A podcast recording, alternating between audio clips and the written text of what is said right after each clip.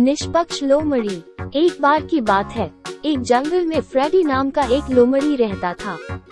Freddy अपनी निष्पक्ष सोच के लिए जाना जाता था और भले ही उनका आकार या रूप रंग कुछ भी हो, फ्रेडी हमेशा सभी के साथ समान व्यवहार करता था। एक दिन फ्रेडी ने जंगल में जानवरों के एक समूह को इकट्ठा देखा। वो देखने गया कि क्या हो रहा है और उसे पता चला कि जानवरों की दौड़ होने वाली है। दौड़ के विजेता को जंगल में सबसे तेज जानवर का ताज पहनाया जाएगा।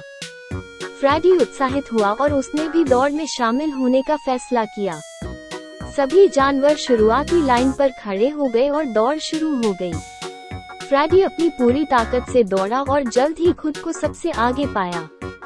लेकिन जैसे ही वो फिनिश लाइन पार करने वाला था, उसने देखा कि अन्य जानवरों में से एक छोटा चूहा जो कि बहुत तेज भाग रहा था और जीत भी सकता था अगर वो एक पत्थर से न टकरा जाता, संभलने के लिए संघर्ष कर रहा था। फ्रेडी आसानी से दौड़ जीत सकता था, लेकिन उसने धीमा होना और चूहे को जिता देने का फैसला किया। अन्य जानवर फ्रेडी की निष्पक्षता से चकित थे और जैसे ही उसने उस छोटे चूहे के बाद फिनिश लाइन पार की, सभी ने उसके लिए सम्मान में ज़ोर ज़ोर से तालियाँ बजाई। फ्रेडी की दयालुता और निष्पक्षता ने उसे दौड़ का सच्चा विजेता बना दिया था।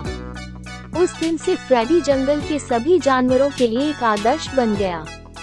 उसने उन्हें दिखाया कि दूसरों के साथ समान व्यवहार करना और पक्षपात या भेदभाव नहीं दिखाना ही सही काम था। कहानी का नैतिक उपदेश ये है कि दूसरों के साथ समान व्यवहार करना और पक्षपात या भेदभाव नहीं दिखाना एक महत्वपूर्ण मूल्य है, जिसका अभ्यास करना हम सभी को सीखना चाहिए। इसका अर्थ है चाहे वो कोई भी, कैसे भी हो, हमें सभी के साथ सम्मान और दया के साथ व्यवहार करना चाहिए। फ्रैडी के कार्य हमें सिखाते हैं कि निष्पक्षता और समानता दूसरों से सम्मान और प्रशंसा ला सकती है। और यह एक महत्वपूर्ण गुण है जिसके लिए सभी को प्रयास करना चाहिए।